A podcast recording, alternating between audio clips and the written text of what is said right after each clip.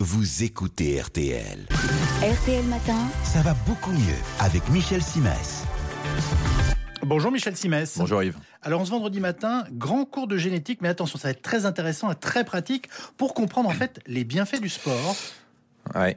Eh bien, la Dame Nature est ainsi faite qu'elle nous a doté, figurez-vous, de 23 paires de chromosomes. 23 multipliés par 2, ça nous fait 46. Très bien, jusque-là tout le monde suit. Et ces chromosomes, avec l'âge, ils vieillissent, ils s'usent.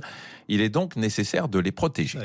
Alors comme la nature pense à tout, elle a prévu aux extrémités de chacun de ces 46 chromosomes un petit capuchon d'ADN. On appelle ça un télomère. Et ce télomère, plus il est long, plus il est costaud et mieux il fait son boulot qui consiste justement à protéger les chromosomes. Eh bien, figurez-vous qu'il ne tient qu'à nous d'avoir des télomères au top de leur capacité. Ah bon? Et ouais, c'est en tout cas ce qui ressort d'une étude effectuée par l'université belge de Louvain.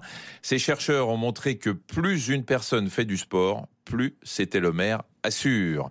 Leur dégradation qui est naturelle s'en trouve ralentie. Il n'en faut pas plus pour en déduire que la pratique sportive retarde le vieillissement. Je sais que je vais passer pour un monomaniaque, mais c'est important. Ah non, c'est extraordinaire. Dans cette affaire, est-ce que l'intensité de l'effort est une donnée à prendre en compte? Absolument. Plus l'effort est intense, meilleurs sont les résultats. Et pour le démontrer, les chercheurs de Louvain ont mis une dizaine de volontaires sur des vélos d'appartement avec pour mission de pédaler pendant trois quarts d'heure, plus ou moins intensément.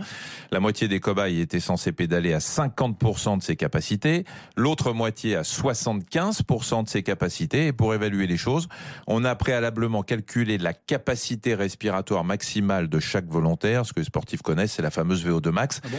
Et à l'issue de l'exercice, eh bien, on a pu constater que les télomères de ceux qui avaient accompli un effort plus intense étaient deux fois mieux protégés.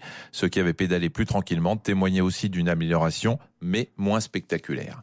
Alors cette expérience confirme, si besoin était, que le sport retarde notre vieillissement cellulaire, mais elle nous rappelle opportunément qu'il accorde un bonus à celles et ceux qui se défoncent un peu plus que les autres. Le sport, je le répète, retarde notre vieillissement cellulaire. Vous l'avez entendu, vous l'avez compris, c'est à vous de faire le reste. Voilà, absolument. Vous avez Cher- bien, vous avez bien synthétisé. Oui, bon week-end Michel, à lundi. À lundi.